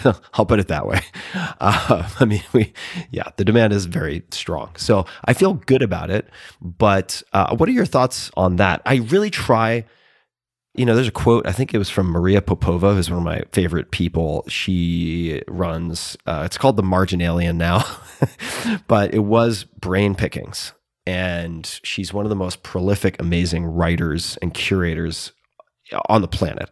And I think I'm attributing this correctly. She said, was something like, I think she said actually, pride and guilt are both terrible reasons to do anything. But I would add fear to that in most cases, I think fear is a terrible motivating force to ride when you're making decisions. So there's part of me when someone says like, ah, like you should like push down, push down, push down because you really want this one to be guaranteed to sell out and do well because then that will buy you permission to do the next one. How do you think about that? I think you should go with like what would Tim Ferriss do? Yeah. Because this whole thing is like is you. Yeah. Right. It's kind of your DNA. Yeah. And if Tim Ferriss is not one to kind of let fear motivate the price, then just don't do that. And you're authentic to yourself. And I mean, look, does Tim Ferriss with everything that you've done for the community and 900 million downloads and the books that you've written and the time that you spend on this project, do you have 10,000 like true fans that are like at least, right? Yeah. And then you've got this whole intersection of like a group of people that maybe the, in crypto that don't yet know much about Tim, Yeah. but like are just interested in this really cool experiment. And can you wrestle like, you know, 8,000, 10,000 people to spend 0.5 ETH on that to a good cause? Yeah. I don't know. I'm pretty bullish on it, but like, you know, David is more the NFT collector among the two of us. So what do you think, David? I think to consider the price is certainly important. I think it's more worth your effort, Tim, to consider how to optimize ensuring that the people that are able to buy these NFTs are the people that you want to own them. That's a good take. The, Yep. the Tim Ferriss NFT is going to get gamed by bots and like hoarders and people who are going to suck value out of your project to whatever degree that you can identify your fans that are just as bullish on Cock Punch as you are and make sure that they are able to buy the NFT. That I think is a better use of your time. And I think the price is going to, I think you can kind of sell this thing for anything, honestly. Can I hop in for a second just to talk about that? Sure. So I've Yeah. spent at least dozens of hours thinking about exactly what you just said. So we're on the same page. Good. How can I ensure that the people I want to own these own these? The first is by not promising any utility or roadmap. In a sense, And that's a dog whistle. what is a dog whistle? I know what a physical dog whistle is. What does that mean? Yeah, it's like you say a thing, but it's like a wink, wink. I'm actually going to do it kind of thing. Like I'm going to say one thing. Uh, yeah, no, I can assure you. okay. With me, it's not. This is this is like, there. I, I mean, like, I'm sure there are going to be some surprises, but that does not mean that I'm going to be, you know, as I put it on the Proof podcast, like twice a year, taking people to NBA games and giving unenthusiastic hand jobs under the bleachers. Like I'm not going to be. Let me say it this way: you didn't Yeah. dissuade anyone who's trying to game your drop by saying that. You made me more excited about it during Yeah. this episode by just talking about it. Now, game the drop in what sense? And then I'll come back to what I was going to say. Like flipping them, buying and flipping them just because it's Tim Ferriss's NFT, and I don't really care about the cock punch universe. Yeah. There will also be a reveal delay, just to throw that in there. Okay, that's a start. but which I think is going to be entertaining, and I think it'll be actually very exciting to watch. But the smirk on your face tells me all I need to know. yeah, so so here's what I'd say: How do I try to get people to buy this who I would like to buy this, mm-hmm. or like if they're going to buy it, that I'm going to like actually would be okay like sitting at a dinner table with them and instead of wanting to like drop kick them in the face. That one is I say, don't buy this as an investment. Like I'm in this not because I want to make a ton of money. to be honest, there are easier ways for me to make money. Like this is so labor intensive. I'm in this because I want to entertain myself. Mm-hmm. And that's fucking it. I want the energy also, the gift of energy and the drafting of energy, the absorption of energy off of this so that I can apply it to all sorts of things, right? Namely, the foundation work, just to offset how intense that can be. But it's entertainment, right? So I want people who are somewhat aligned with that. And that's why I keep bringing up the analogy like, are you willing to trade like a handful of dinners for this, given the price, right? And, and I'm running off of current pricing. It could have changed, right? But if we're talking about 0.5 ETH, right? It's like uh, whatever, 500, 600 bucks, something like that. At least as we're talking right now, I think. Obviously moves around a lot. So I keep using these entertainment analogies very, very deliberately. The other thing I say, and this is going to be in the FAQ on the Mint page, is like, if you're a dick, I'm going to block you. Like, I'm going to block you from every interesting thing that I can block you from. So just because it's become a norm that on the internet you can act in a way that would get you slapped in the real world, those rules are different here. those you will get cock blocked, uh, and not only blocked from this, but like if I do anything in the future, if I can conceivably block you, I will block you. And I really want there to be a community, which, to be clear, doesn't mean I don't want feedback. I love feedback and I love constructive criticism. But like, if it's delivered in a way that you would deliver to me in person or like at a dinner, right?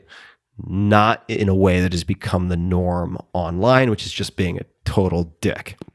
Uh, that's not going to be okay. So that's another way for trying to filter those people out.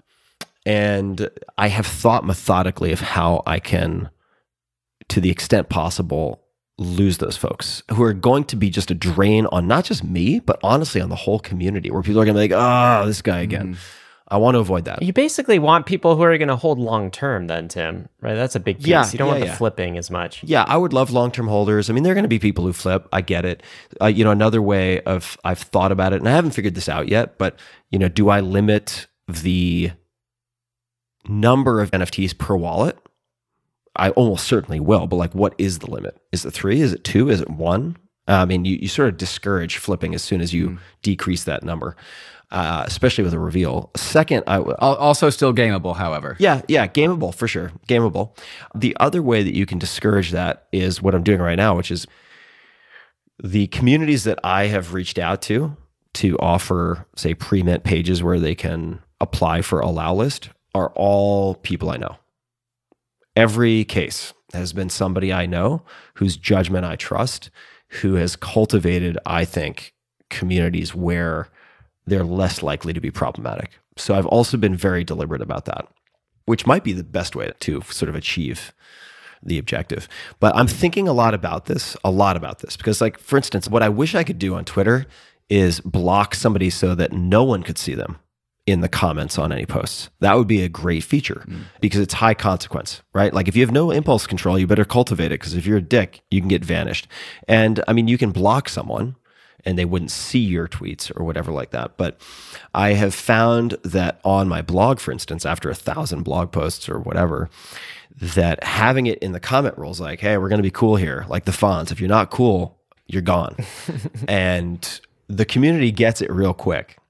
They get it real quick. And they also start to self police, right? Which is important. So by like laying out the rules, I mean, let's be honest. The people who are being idiots online are being idiots because they think it's going to get them some cheap applause from the seats where they'll get a couple of favorites and somebody will be like, yeah, the boy, yeah, you tell him. And if all of a sudden for every one of those, they get 20 people being like, dude, you're a dick, by the way. Like, you know, why don't you eat some more SpaghettiOs and yell up from the basement to your mom to get some more? You know, like they're going to get, like, they're going to get enforcement. So that's going to be good. Anyway, I don't know if any of this is making sense. Look, but I do think that founders DNA contributes to this. Like Yeah. there's clearly a lot of NFT projects that are trying to like pump the price of their project. Yeah. Like, you know, get celebrities to kind of use it and promise all sorts of utility, promise entire future worlds. And so, you know, I think you'll get some natural effects from kind of not doing some of those things. I guess, you know what, Tim, this kind of reminds me of as we sort of zoom out a little bit is just what I love about how you've described this project is you are experimenting with telling a story using a new medium. yeah, And I think that's really powerful, right? So, like back in the day of Tolkien, right, writing books, that was the way you sort of explored that. And then we had like different movies, of course, you could explore uh, telling a story that way. I remember um, you know, when I was young, like many listeners, very into video games. And I remember really getting into the lore of Warcraft. Yeah. Right. And it wasn't just a video game. Like you could read about Azeroth and the orcs and like the Dark Portal, and there were different characters that would come down. And for me, it was just like a more immersive way to use my imagination to get inside of a world using this new form, which is like a video game. Yeah. And now you're starting to bring that to NFTs in a new creative way that I don't think I've seen. Like focusing on the the story itself and telling that story through a digital collectible that is on a blockchain. Yep. I think that's what's most exciting about this project to me. Yeah. Ah, I mean, you're singing to the choir for for for me. You're preaching to the choir. I guess is the proper way to put it. I think I'm a writer. Am I supposed to use words correctly? Just when you write. I mean, I'm excited about it. I could not be more excited. And I will say, folks, if you have not read Tolkien stuff, go back and read it, and you're going to think to yourself, oh my God, all of these things that we take for granted now, different types of elves and orcs, and so like these wizard archetypes. My goodness, this guy came up with a lot and codified a lot that we just take for granted now. It's ubiquitous. It's the water of fantasy that we all swim in. If we engage with fantasy, it's incredible. There are some New York Times pieces also on his notebooks, and there's a separate New York Times piece on his language invention. And I recommend everybody take a look at those to get an idea of just how insanely obsessive and detailed he was with this. Also wrote a lot of his books during wartime, by the way. Uh, so all the more impressive. Yeah, I'm excited. I'm excited. There are a lot of new elements. I have played in a handful of sandboxes now and been able to play well, right? In books and then in podcasts and then in producing audiobooks. A lot of people don't realize that. Like I experimented with producing audiobooks for a while and did I don't know, 10 or 15, some of which have done super, super, super well, like The Obstacle is the Way by Ryan Holiday, which I recommend everybody. Excellent book. So, this is a new sport for me where I can see, like, okay, what can I do here? What can I do here? And, you know, which tools do I want to pull off the rack and play with here? And I have not had this much energy and I've not had this much fun for I don't know five, six, seven years with any major project. So I feel like that's a good sign. I think listeners should feel like they've been sufficiently cock punched by the end of this conversation. okay, so I have um, tell us just summarize the release plan really really quick and kind of next steps if, if people are interested in, in seeing what's Yeah. coming next. Tell us about that, and then I have one more question for you before we close it out. Yeah, next step is simple. It's emergent. and therefore, I would suggest people follow at Cockpunch on Twitter. I would suggest they also follow at T Ferriss, my main account, which has 1.8 or 1.9 million followers right now. So follow at T Ferriss, T F E R R I S S. So at Cockpunch on Twitter, at T Ferriss, and then cockpunch.com will also have quite a bit. That was awesome, Tim. All right, thank you. How much did cockpunch.com cost you? Uh, you know, I can't kiss and tell on that one, Okay. but the fact that I spent so much time and had so many people involved in getting that is yet another comical absurdity related to this project. Um, last question for you because um, I can resist. You mentioned it a little bit earlier. I think a lot of people listening now, when this episode comes up, they will have also been in the place with you where they have been like hit by FTX and some of the damage that SBF and others caused. yeah. Is there anything you could say sure. about that? I mean, you could divulge whatever you'd like about that, about like kind of, I don't know, but hopefully, Yeah. I guess my ask to you, is, do you have any advice for people listening who've just been hit hard by that? Because it sounds like you found yourself in a similar position. Just describe that for us. Yeah, it's been brutal. And I know people who are in really bad positions right now because of all of this. And we're super heavily weighted in crypto. I was very heavily weighted in crypto. Uh, I mean, I still am, but that percentage has gone down a lot, right? I mean, a lot of folks are down 70, 80 plus percent, depending on what they're looking at. And I think it's, I don't think, I know that it's scary. I mean, I remember in 2008 when I just bought my first house, and this is less than a year, or might have been late 2007.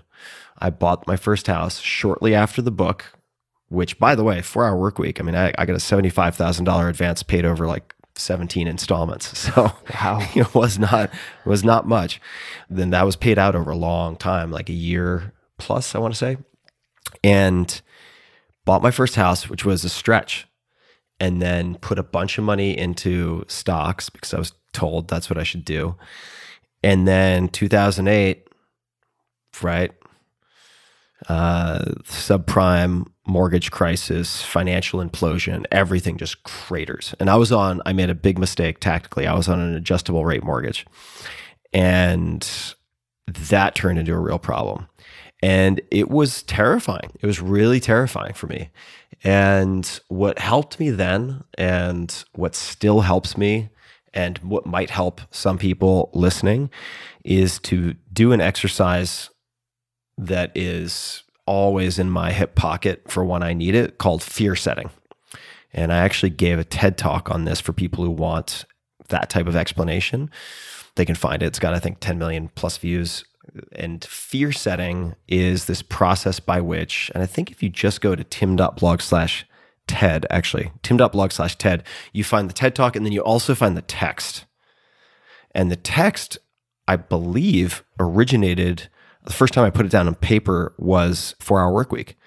I've made some slight tweaks to it, but the general process, I'll just tell people how to do it, is you in one column take a piece of paper and you break it into a handful of columns. On the left hand side, you make a long list of all of the things that could go wrong, all of the worst things that could happen, and write them down in detail if possible. Then in the second column, and there are a few different versions of this, but the second column, you write down what you could do, if anything, to decrease the likelihood of each of those things happening. Okay. So get a big piece of paper for this or multiple pages, or you could do it digitally. I like to do it by hand because I'm an old bastard. Then in the third column, you write down what you could do to minimize the damage or recover if these things happen at all? Like what could they be, right? So if if you're say if your savings are down and you're worried about getting laid off because your company is laying people off or maybe it, it could lay people off, what could you do, right? Like what could you do to minimize the likelihood of that happening? It's like go to your boss, ask if you could do an early performance review or get proactive about improving and demonstrating performance, making yourself indispensable, right? Learning how to use different tools for sort of optimizing your workflow and output. Maybe you're not even communicating what you're doing well to your boss, right? I mean, there are things you could do to like minimize the likelihood of getting laid off, just as an example. I'm making this up off the cuff. And then if you did get laid off, what could you do? Well, maybe there are, and I'm not saying these are desirable, right? These are lesser options, not ideal options, but they're things you could do to minimize the damage. You could get a job at Starbucks, right? You could download Uber on your app and start driving on Uber or doing something else in the gig economy. You could, uh, let's just say you're a designer, hypothetically, right? You could throw yourself up on any number of sites that allow you to do per project projects kind of on demand. You could start your own business I happen to think that recessions are some of the best times to start business because there's a lot of talent out there that is available at bargain basement prices. And all of my best investments, by the way, were made between 2008 and 2010. Dot com depression. Practically all of the best ones were made during that period of time. What else could you do? You could ask friends or family to give you a loan. I know this is going to sound very unappetizing, but it's not outside of the realm of possibility for a lot of people. Like you could do that if it came down to it. So on and so forth, right? And when you put all of this on paper, what it does at the very least is it allows you to down regulate your nervous system so that you're more emotionally stable and you can make decisions from a clear place where you're not constantly inside the snow globe that's been shaken up, being bounced here and fro, here and fro, to and fro, here and there by every bit of craziness that you come across while you're doom scrolling on Twitter. I would say stop that too, by the way. Don't doom scroll on Twitter. Just stop stop looking for bad news on Twitter. would be one. I never look at my feed. I only look at at replies and stuff. Basically never look at my feed. So and a corollary, a complement to the fear setting exercise would be go on a low information diet immediately a selective ignorance, low information diet. I wrote a bunch about it in the four hour work week. I still follow this. I don't have any social apps downloaded on my phone. I used to. And I realized I'm outgunned. Their PhDs and data scientists and algorithms are going to defeat my self control every day. So they're not on my phone. I can still access them, but I have to go through the trouble of going to a browser or getting them on my laptop and using them. So those would be a few things that come to mind. And if people want bonus points, they could do some reading of Stoic philosophy. Uh, Stoic philosophy is very good for times like this. I think it builds incredible resilience and just makes you, it gives you a higher threshold of stress tolerance in volatile times. So you can do that any number of ways. The Moral Letters to Lucilius by Seneca the Younger. The Penguin Classics version is Letters from a Stoic, I believe, by Seneca the Younger, by Seneca more typically. I put out free PDFs. This is a while back called the Tao of Seneca. You can find these on Tim.blog, the Tao of Seneca. You can download these, I think, incredibly well put together PDFs with original illustrations and calligraphy and incredible maxims. People can find that for free. So, those are a few things that come to mind. I mean, this is scary.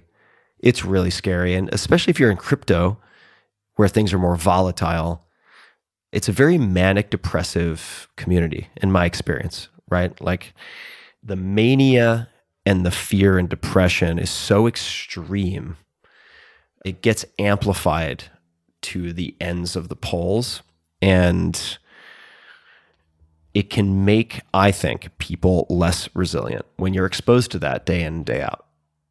So I would also say to the extent possible spend time with friends or find friends to spend time with or follow people online if you're going to follow people online who exhibit a calm, measured demeanor. That would be another one. Who aren't panicking constantly online. There's someone who comes to mind who's a friend, and I don't spend a lot of time digesting his Twitter account, but like Sam Harris, I think would probably be a good exemplar of that. Mm-hmm and he walks the talk in real life. I mean, he is what you would hope him to be. So those are a few pieces of advice that come to mind. No one can control the macro. Mm-hmm. Nobody does. And you can't predict what the Fed's going to do. You can't predict what Putin's going to do. You can't predict uh, what anyone is going to do. You can only control or try to cultivate the ability to respond with a little gap so that you can consider your response as opposed to being hyper reactive. And I would try to spend time on that because that's the equivalent of the seatbelt or the airbag in the car crash mm. is having that awareness that you've cultivated so that you are not subject to being th- tossed by the winds of news cycles and so on because things could get a lot worse. You know, I don't want to predict that. I'm not necessarily predicting that, but things could get a lot worse. I've been through, this is one of the benefits of maybe being in my mid 40s, is I've been through quite a few of these. You know, I've been through 99, 2000, where I got laid off. And that's when I started my first real company, which turned out great. And I used my severance and at the time, healthcare in California, Cobra, to cover me for enough time for me to really get motivated and try to get some cash in the door, which I did. enough to at least pay for rent and so on.